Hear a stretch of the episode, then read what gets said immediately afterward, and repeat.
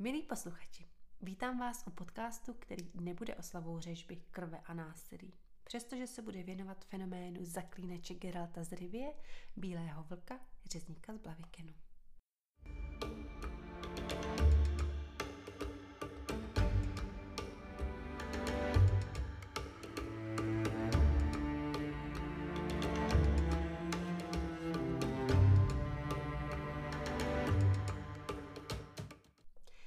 Minulém povídání jsme se pustili do povídky Zaklínač, přičemž jsme zvládli dojít až do druhé části. Juhu. Ne, dobře, možná jsme nedošli úplně daleko, ale potkali jsme zaklínače a dozvěděli se o strize a to se počítá. Nyní nám tudíž nezbývá nic jiného, než vydat se po té naší společné cestě dál. V části římská 3 se Geralt dostává ke králi Foltestovi, což je panovník, který svoji říši řídí tvrdou, ale jistou rukou a je mezi jeho poddanými vlastně v celku oblíbený. Až na ten maličký fakt, že je nechává vraždit vlastní strikskou dcerou. Foltest je popisován jako štíhlý muž s až moc hezkou tváří a mě tohle v celku zaujalo, protože mi nejde do hlavy, jak někdo může mít až moc hezkou tvář. Kráse se meze nekladou, ne? Obecně se říká, že krásně lidé vzbuzují důvěru a působí na své okolí jako někdo, kdo je dobře známý, protože co je krásné, to je blízké, nebo alespoň lidský mozek tak v téhle oblasti pracuje. A když to vztáhnu na sebe, tak se neumím představit, že bych o někom řekla, že je až moc krásný. Leda by teda člověk pak stál v neustálém stínu, ale to není příběh Geralta z Rivie. Foltest sedí na židli u krbu, kde se vyhřívají dva psy a hned na zaklínače spustí, jakéže má zkušenosti a ať mu o nich Geralt povypráví. Jenomže tady se náš drahý Geralt poprvé, ale rozhodně ne naposled, odvolá na zaklínačský kodex, který zakazuje mluvit o jeho práci. Foltest na to odpoví něco ve smyslu, jak příhodné. A ono je to šíleně příhodné a přesně proto byl kodex vymyšlen, respektive přesně proto je zaklínačem používán jako takzvaná po slovensku výhovorka. Protože ve skutečnosti co? Neexistuje.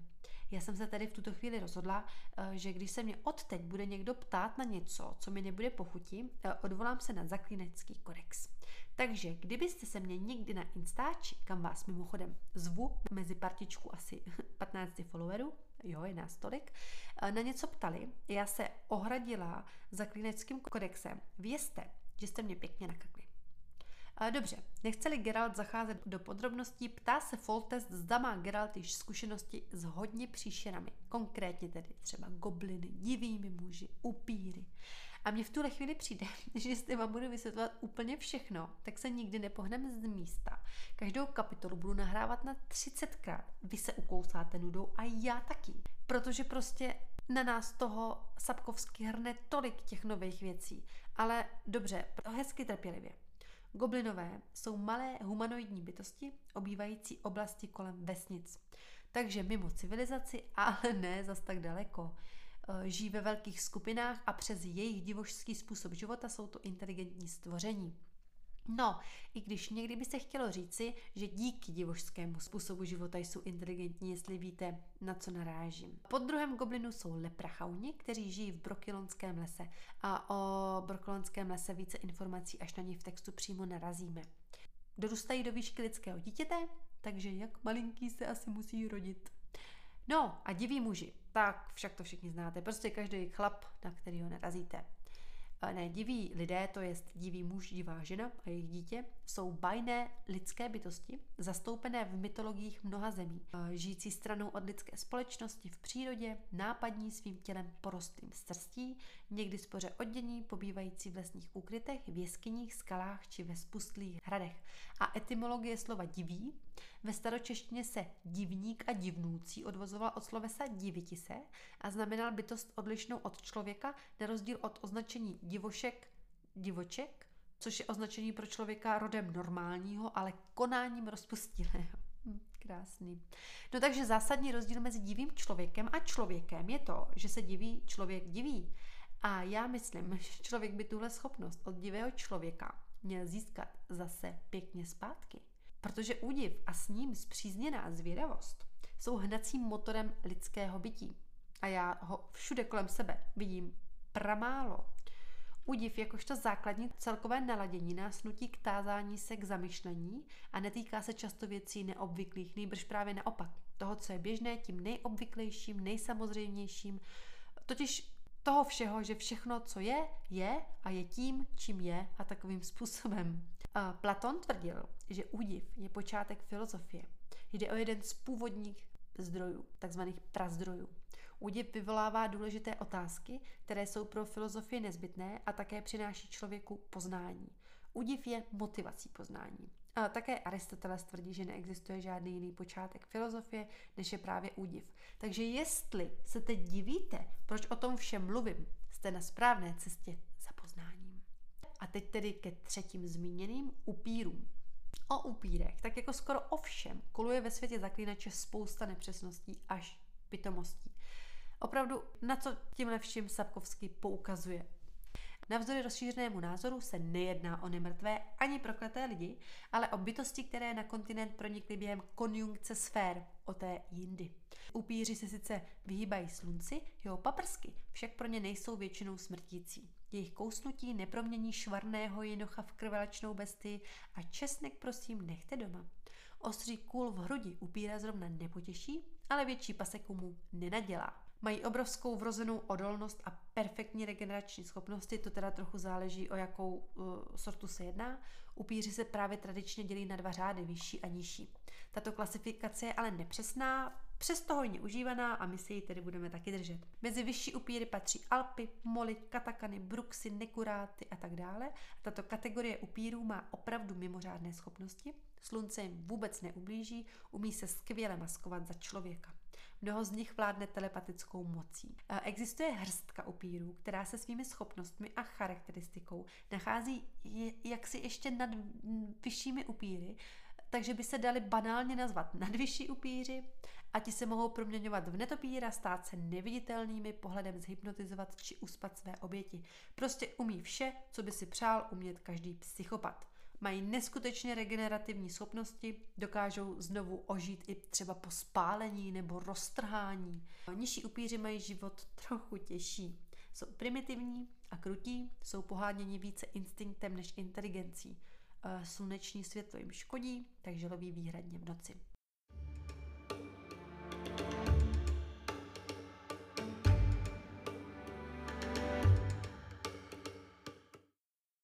Geralt Foltesta ujistí, že má se všemi uvedenými bytostmi zkušenosti a že je má i přímo se strigami. A dobrá tedy. Foltest ještě před odchodem Geralta upozorní, že on chce strigu živou, tedy ať ji kouká odčarovat. V případě, že by jeho dceři skřivil byt jen vlásek, čeká ho špalek. A ať samozřejmě nepočítá, že by princeznu dostal za ženu bu, bu, bu. V místnosti zůstává Velerat a jakýsi Segelin a Ostrid, kteří mají zaklinače informovat o podrobnostech a strhne se vášnivá debata. Princezna alias Striga má klasický vzhled Strigy, v ústa plná ostrých zubů, rudé oči, zrzavé vlasy, drápy jako divoká kočka na pařátech visících až k zemi. Pohybuje se neobyčejně rychle a má mnohem větší sílu, než by si člověk představoval. Prostě takový fakt klasický stvoření z hororu.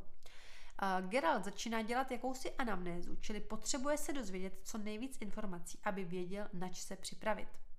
Já jsem se tady rozhodla, že vám řeknu něco o anamnéze. Jo. Anamnéza je souhrnem informací o předešlém životě nemocného, podstatných pro hodnocení jeho aktuální zdravotního stavu. Anamnézu lze dělit podle toho, od koho jsou anamnestická data získána na dvě skupiny. Anamnéza přímá, ta je odebírána přímo od nemocného, Tedy v našem případě by to bylo přímo od strihy, že by Geralt přišel a prostě by se jí normálně na ty otázky zeptal, že ona by mu normálně odpověděla. No a anamnéze nepřímá, to znamená, že je odebírána od nějakého třeba doprovodu. A zásadou při vypisování anamnézy je to, že je třeba zaznamenat všechny údaje, které pacient sdělí. Důležitou informací je totiž nejen to, jaké choroby a zdravotní komplikace pacient měl, ale i to, jaké choroby či komplikace pacient neměl. Geralt si tedy pomocí nepřímné anamnézy vytváří obraz o netvorovi a potřebuje zjistit, co vše dělá, jak to dělá, kdy to dělá a i to, co nedělá. Striga z paláce vylézá jen za úplňků a jen v noci. Své oběti požírá, nakusuje, nechává různě, nejspíš podle nálady. Nemá prostě přesný modus operandi. Co by ještě mohlo pomoci Geraltovi poznat Strigu ve vší parádě ještě předtím, než se s ní potká? Je to v celku zřejmé. Potkat přeživšího.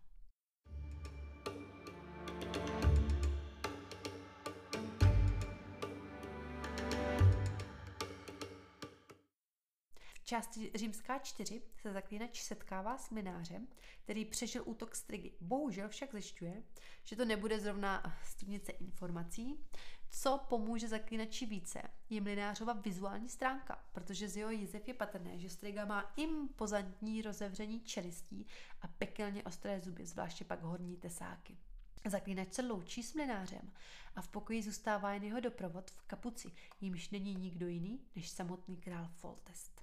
Ten je prostě zvědavý a řekněme, že je zvědavý i konkrétně na Geralta, protože jeho postupy, při kterých se snaží zjistit co nejvíc informací, tenhle postup prostě není obvyklý a standardní. Řekněme, že Geralt vykonává svoji profesi na špičkové úrovni a to je jasné i samotnému králi.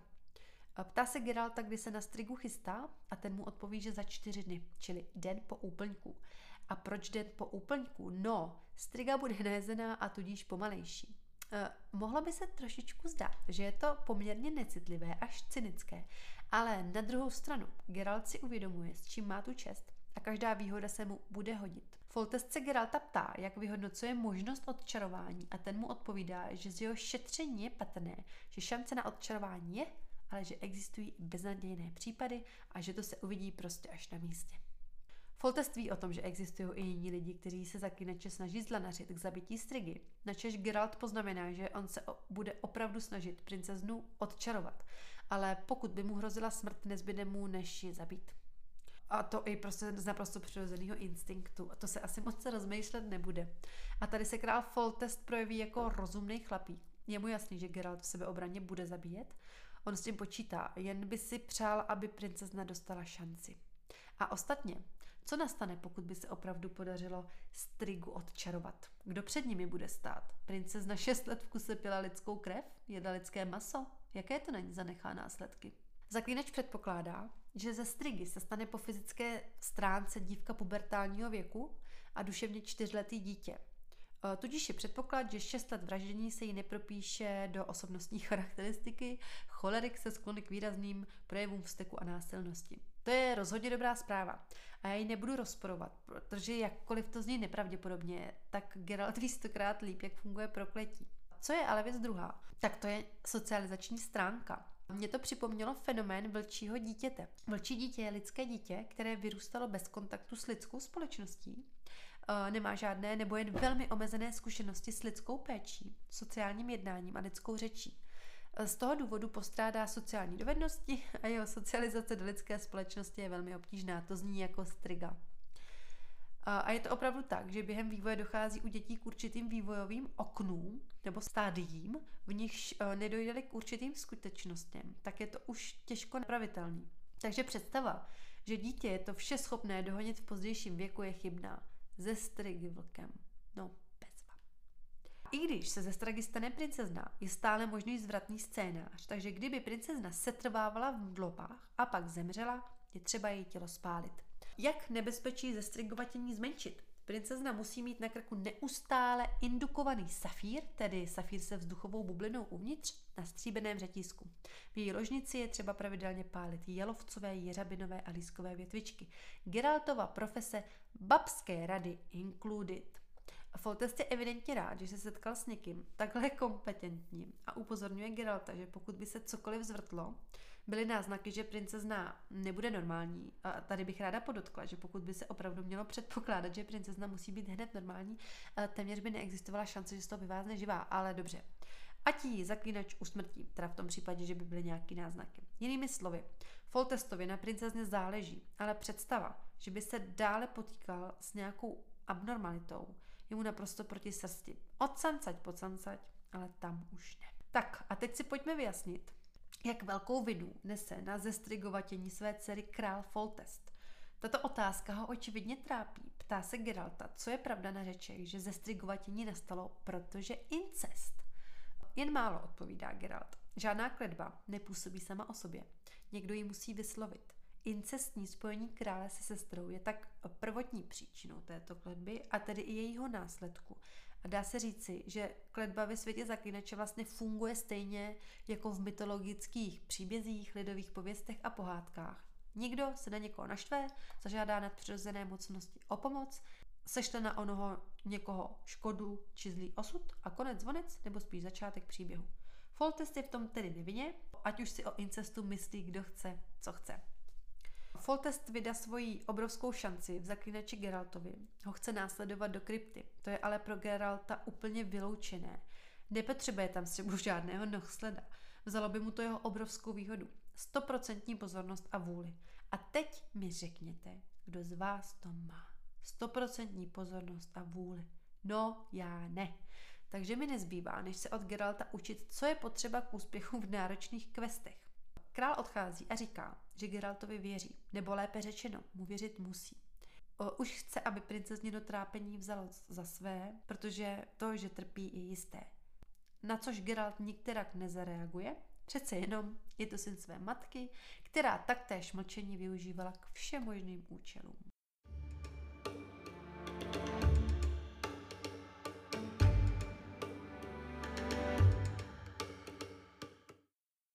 Pojďme se v části Řícká 5 přesunout do času. Jednoho vlahého večera, den po úplňku na opuštěný zámek. Z okna vidíme v dáli nezřetelná světelka Vizimy a vzdálený palác krále Foltesta. Potkáváme tady Geralta, jak se poctivě připravuje na velký boj.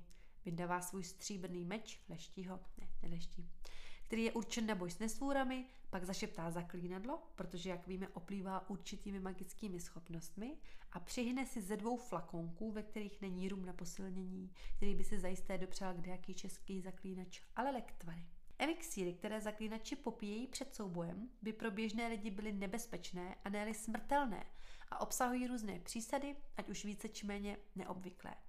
I pro zaklínače má vypití lektvaru určité škodlivé následky, čili jakési vedlejší účinky, takže je musí dávkovat s rozvahou a opatrností. E, mezi chtěné účinky lektvaru patří zvýšení odolnosti, urychlení hojení, posílení soustředění, mnohonásobné navýšení reflexu či zvětšení prahu bolesti. A nežádoucí účinky, zažívací potíže, nevolnost či bolest hlavy, alergie, vyrážky, dechové potíže, srdeční choroby, chronické záněty. Ne, to opravdu nejsou vedlejší účinky lektvaru, ale přečtený příbalový leták léků. No, není to krásné? Geralt vypil elixír z čemeřice, blínu, hlochu a durmanu a ještě mnoha dalších složek, které ale nemají název v žádném lidském jazyce. A tenhle elixír začíná působit. Jeho sluch je neuvěřitelně zostřený, dech nelze slyšet, všechny tělesné orgány jsou v tuto chvíli pod vlivem elixíru. Obličej má křídově bílý panenky roztažené přes celé oko, díky čemuž vidí i v té nejčernější tmě. To je důsledek požití druhého elixíru, který se skládá z rulíku, oměje a světlíku. A na scénu nepřichází Striga, ale Ostrit, ten jeden neznámý ze scény na zámku, přichází za Geraltem, kterého častuje vědmákem, tudíž teď poznáváme jeho pravý postoj k zaklínačům a přinesl mu tisíc orenů, takže Geralt dle jeho slov může zmizet bez práce a prachatej. Je třeba, aby vše zůstalo jak je, nepřeje si, aby Geralt snímal zakletí. Jenomže to nezná Geralta. Ten profesi zaklínače nevykonává fakt jen kvůli penězům, což se v téhle situaci krásně vyjeví. A taky se vyjeví, že Geraltovi spoustu věcí přirozeně dochází. Umí takzvaně číst situace. To, že Ostrid chce, aby Striga zůstala na scéně, nesouvisí s ničím jiným, než s Ostritovou touhou zbavit Foltesta trůnu. Protože poddaným se nebude do nekonečna líbit působení strixské princezny na území jejich domovů. Geraltovy dedukce Ostrita rozběsní, Vědmáka posílá ke všem čertům, i když není pochyb, že i s těmi by si Geralt poradil. Nijak si necení o slušnosti a cti, naopak haní tyhle dvě Vědmákovy vlastnosti, které se k němu přece jako k nájemnému zabijákovi nehodí.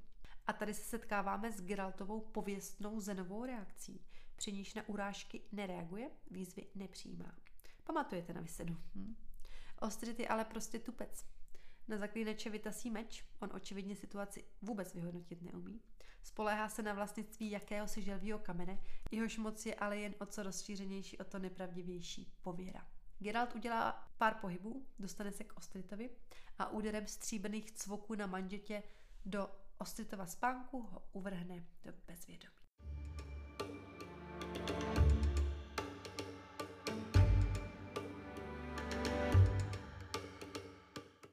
Části římská 6 se Ostrid asi v celku nešťastně probouzí v naprosté tmě a svázaný. Vedle stojící Geralt toho hned sprdne, ať na ně Strigu neupozorní příliš brzy. Eh, řekla bych, že je to klasické probuzení, při kterém si člověk přeje, aby se jednalo jen o zlý sen. I když možná ani na tyhle myšlenky nemá Ostrid čas. Ptá se Geralta, zda ho svázaného nechá na pospas Strize a ten ho ujistí, že ho rozváže ale až za chvilku. Má být jakási návnada, která dá zaklínači trochu času. A protože Ostritovi nedochází, že za chvilku bude rozsápán, nebo možná právě proto, že mu to dochází, ptá se ještě zaklínače, zda kletbu způsobil on, myšleno Ostritné zaklínač. Hm. Doznává se klásce k Adě a že jednou ve vsteku snad pronesl slova, která by kletbu mohla potenciálně způsobit, ale o žádné čáry se nejednalo. Mohla to být jejich matka, to ona se nemohla dívat na to, že spolu její děti spí. Což je tedy poměrně pochopitelné, ale člověk by čekal, že matka takovou situaci bude řešit trochu jinak, třeba vytaháním za uši. Zaklínač neví, nebo říká, že neví, a že už je to stejně jedno. Vinu ostrita nesejme, nemá proč. V tom zaskřípá odsouvání náhrobní desky, které slyší jen Geralt, posilněn a pozměněn svými lektvary a mutacemi a v tu chvíli Ostrita pustí. No, nedal mu moc času. Ten se svými ještě asi brnícími končetinami ze svázání pokouší uniknout, ale Striga už je tu. A logicky se pouští za jedním z dvojice, který neměl tolik rozumu, aby se snažil být potichu. Jenomže ono těžko soudit, co by člověk udělal. Zdrhal nebo se schoval. No každopádně, zaklínač udělal to druhé a tak zpovzdálí poslouchá, jak se Striga vypořádá s Ostritem. Z logiky věci se mu Ostrid hodil do kumčaftu, protože pokud jeden sežraný za úplňku strigu mírně zpomalí, pak druhý sežraný po úplňku jí k rychlosti teda zrovna nepřidá. A zaklínač si je jistý, že přes svoje včerejší nažrání si striga neodepře Ostritovi srdce a játra, protože živiny v nich obsažené jí umožňují se dosytosti a v klidu prospat. Něco podobného jako žralok nebo lev, kteří když si dopřejí opravdu velkou kořist, Nemusí potom dobu schánět potravu, což je vyčerpává a oni si můžou chrupkat. Striga dovečeřela, šourá se palácem, když tu náhle spatří Geralta. Otevře tlamu, v níž zasvítí řada bílých a špičatých zubů a když zavře, zní to, jako by se zaklapla železná truhlice. Striga zuby, má jak nože a z těch zubů čiší strach. No nevím, jestli zrovna čas si zpívat, uh, Geraltovi asi na zpěvu není. Přestože je teda striga najezená, dá se říci, že skoro přežraná. Její krvežíznivost jí velí okamžitě se vrhnout na zaklínače. Geralt dělá piruety, kromě šermířských dovedností totiž na hradišti zaklínačů očividně cvičili i balet. Svými rychlými pohyby trošičku zpomalenou strigu mate a tak zasadí první úder stříbra do jejího spánku. Tadyhle máme opravdu, ale opravdu rozzuřenou nestvůru. A zdá se, že popis vesmírné nesranosti, který jsme použili u Kostěje, by v jejím případě nestačil. Zavřeští a zavě, hluše, zlověstně a zuřivě. Nejedná se ani tak o samotnou ránu, kterou jí zaklínač uštědřil, ale dotyk stříbra je pro ní nesnesitelný. To, že má Geralt jeden meč ze stříbra a že je na magické tvory, jsem už zmiňovala, ale neslučitelnost stříbra a magických netvorů známe i od jinut, než z kontinentu. Celkově je dobré mít připravenou stříbrnou dýku v případě, že potkáte vlkodlaka či upíra, ať už pocházejí z jakéhokoliv mytického či fantaskního světa. Geralt i v tuhle chvíli anamnézuje a když vidí, jak Striga reaguje na stříbro, částečně se mu uleví, protože v tomto směru se očividně neliší od ostatních nestvůr, rána stříbrným mečem by pro ní byla smrtelná. Ale nepředbíhejme. Geralt ji prvně chce zkusit odčarovat. Striga se pomalými pohyby znovu přibližuje ke Geraltovi, ve chvíli, kdy se odrazí a skočí na něj, zasviští vzduchem stříbrný řetěz, který celou omotá. Kdyby chtěl Geralt Strigu zabít, teď má nejlepší příležitost. Na zemi se nachází tělo Strigy, zmítající si pod nenáviděným kovem, po malé chvilce se ale osvobodí. Obrovský vzteký pohání ku předu. Zaklínač ve vzduchu načrtne znamení Art, jak jsme totiž říkali, zaklínači jsou vybaveni lehkými magickými dovednostmi. A znamení Art je jedno ze základních zaklínačských znamení. Vyvolá telekinetický náboj, který odvrhne, omráčí, srazí nebo odzbrojí nepřítele. Výraz telekinetický se v naší fyzice nevyskytuje, nebo minimálně jsem ho já nebyla schopná najít. Ale pokud bychom se pokusili o jeho etymologii, tedy původ toho slova, jak ho Sapkovský vymyslel, jak na ně Sapkovský přišel, tak se bude jednat o složené slovo. Tele je řeckého původu a znamená daleko a kinézis je původně řecký pohyb, tedy daleký pohyb, odmrštění. A striga opravdu odletí i několik kroků zpět ale už se drápe na nohy, vlasí vlajou, přestože je bez větří. Což je poměrně vtipné, že autor její rozzuřenost vyjadřuje pomocí lítajících vlasů. Ne, ale koukejte.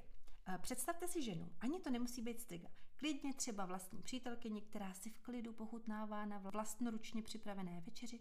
Vy jste ji u toho vyrušil, následně ji fláknul do spánku, ještě třeba nedej bože její oblíbenou voňavkou, která se u toho nutně rozbila.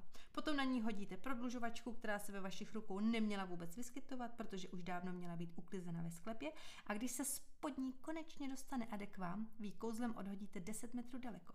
E, taky by rozhodně při zvedání se vlály vlasy. To jsme prostě my, ženy. No, ale zpět k souboji. Geralt se snaží Strigu stále zadržovat Ardou, jenomže ta efektivně vzdoruje, což zaklínače nehezky překvapí. E, znamení už nevydrží držet a Striga tak v pohybu k němu najednou není ovlivňována znamením a svoji vůli, kterou byla schopna znamení narušovat, teď neovládne a letí naopak dopředu, vržena silou své zuřivosti a padá po schodišti dolů.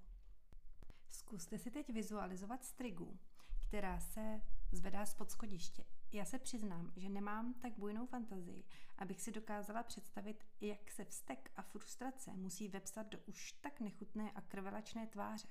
A pořád přemýšlím, jaké slovo bych použila, abych byla schopna vyjádřit adekvátně její náladu. A nenapadá mě.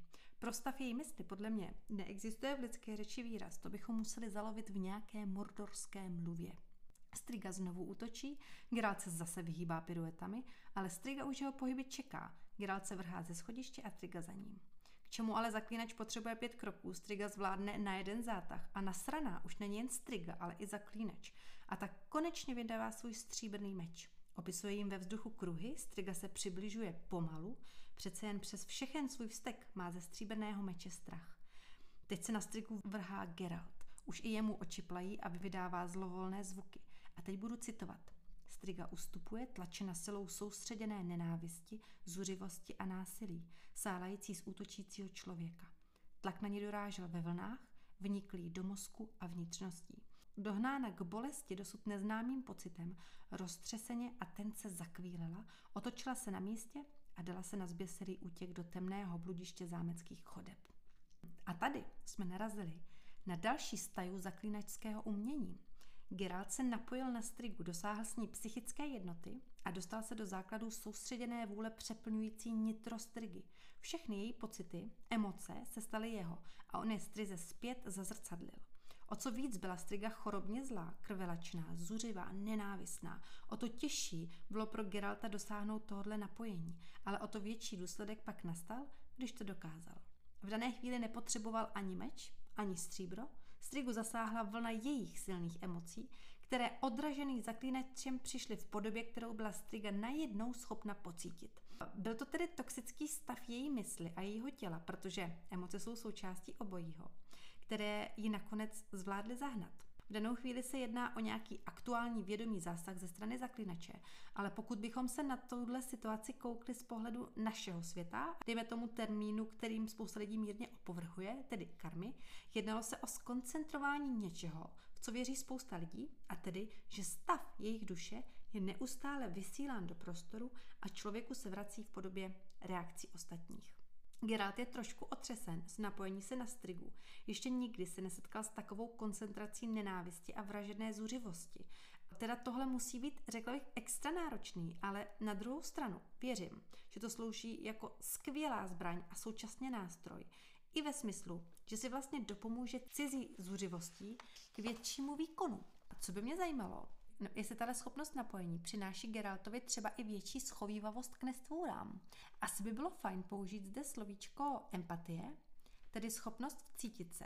Použiju zde definici empatie podle knihy Milovat nestačí od autorky Šárky Míkové, kterou musím doporučit všem lidem, kteří chtějí pochopit rozdílnost lidského vnímání eh, každé jedné bytosti se zaměřením se na ty nejmenší, u kterých je strašlivě důležité, aby byla respektována jejich přirozená podstata a oni se tak v budoucnosti mohli stát nejlepší verzí sebe samých. Empatie je schopnost být ovlivněn emočním stavem druhého člověka, tento emoční stav sdílet, vyhodnotit důvody stavu druhého člověka, identifikovat se s ním a přijmout jeho nebo její pohled na dění. Empatie je stěžení lidskou vlastností i pro náš svět. Usnadňuje, respektive umožňuje nám fungovat ve společenství. Podmínkou empatie je důvěra ve svět a lidi v něm a ta se vytváří již od narození. Empatie je proces skládající se z několika složek. Kognitivní složka je usuzování na myšlenky, přesvědčení a záměry druhého člověka. Její součástí je empatická perspektiva, pomocí ní se dostáváme do kůže druhého na základě pochopení toho, jak se druhý na situaci dívá a empatická fantazie, při které se stotožňujeme s fiktivními postavami. Dále afektivní složka, do níž patří takzvaná emoční infekce, tedy stav, kdy na sebe automaticky přebíráme emoce druhého člověka. A emoční infekci si odteď nechám ve svém slovníku. Třetí a nebojte poslední složkou je empatické zaujetí, což je ta chvíle, kdy vidíme druhého trpět a cítíme, že se v nás něco pohlo. Výsledkem empatického procesu je empatické chování, tedy nějaký druh akce, při kterém druhému vyjadřujeme podporu nebo nabízíme pomoc. Proč ale o empatii mluvím? a to řekla bych, že celkem podrobně.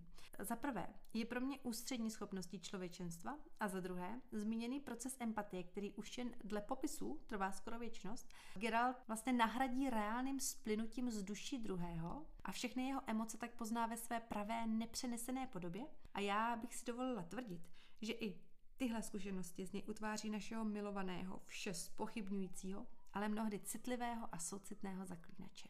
Tak, Striga je fuč, alespoň na chvíli, a tak má Geralt šanci dostat se k sarkofágům v kryptě. V Temérii tedy k ukládání těl z královského rodu používají sarkofágy. Sarkofág je slovo, který pochází z řečtiny, ze slov sarx, což je maso, a fagein, což je požírat. To jsem fakt netušila. A je to schránka určená k uložení rakve. V pátém století před naším letopočtem uvedl starověký řecký historik Herodotos ve svém díle, že první sarkofágy byly vytesané ze zvláštního typu kamene, který požíral tělo zevnitř. Sarkofágy bývaly obyčejně tesány z kamene a bohatě zdobené. Některé byly vyrobené tak, aby stály nad úrovní země jako součást hrobové výzdoby. Krása. Jiné se nacházely pod úrovní terénu nebo byly umístěny v kryptách, tak jako tady u nás. A ve starověkém Egyptě byla jako sarkofág označována vnější ochranná schránka pro královskou mumii, která v sobě obsahovala několik rakví. Ale sarkofágy nikdy nepřestaly být užívány ani v křesťanské Evropě. Tak a od sarkofágu zpět Geralt vypije třetí elixír z vraního oka a vlaštovičníku, který ho má uvrhnout do letargie, takže něco jako kdyby si šupnul Lexaurin, lehne do rakve vedle adiných mumifikovaných ostatků. Tudíž došlo i k mumifikaci. Nebudeme si vykládat celý proces mumifikace, jen, že to byl proces typický také pro starověký Egypt, a důvodem byla snaha o co nejdelší zachování stavu těla. Geralt zasune víko, nakreslí zevnitř na desku znamení Irden, což je magická past, jež způsobí, že vstoupí nepřítel na místo, kde bylo načrtnuto, bude zraněn a znehybněn. Na prsa si položí meč a malé přesýpací hodiny naplněné fosforeskujícím pískem. Tedy pískem, který uvidí i v černočerné tmě. A pomalu se ukládá ke spánku, čili elixír začíná působit.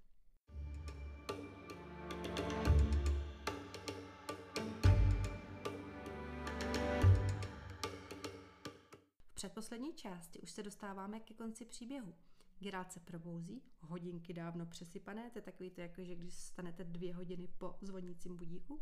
Pomocí magie odsune víko, všude klid a ticho, venku svítá. Vyhrabe se ze sarkofágu, tělo má celé stuhlé, asi se mu zrovna moc dobře neleželo. A hned vedle sarkofágu neleží striga, ale princezna v bezvědomí špinavá a celkem logicky nahá. A Geralt se rozhodne udělat ohledání, aby zjistil, zda vymizely všechny strixské atributy a opravdu se jedná o zcela profesionální ohledání. Pánové a dámy. Jenomže opatrnost by byla na místě. Princezna otevře oči a nejspíš ze setrvačnosti sekne Geralta do krku. Proces přeměny ještě probíhá. Drápy ještě nezmizely, protože krve teče jako z vola. Princezna má ještě strigácký caviky. Seknutí do krku není jediný pokus Geralta zneškodnit. Ten si ale už uvědomil zbytky odcházející nebezpečnosti, strigu přimáčkne k podlaze a drží ji. Ta už nemá svoji dřívější sílu, ale Geraltovi dochází, že mu uniká opravdu hodně krve. A tak musí s princeznou udělat rychlej proces. Silněji kousne za krkem a drží, než se zvití stane křik a následně pláč. Fyzická bolest urychlí proměnu a v tu chvíli je ze strigy už opravdová, pouhá princezna. Už nemá ani ty drápy, jenže Geraltovo zranění je velké, krev stříká, on se vrávoravým krokem snaží opustit hrobku, snaží se zastavit krvácení a omdlévá za třetího zakokrání kohouta.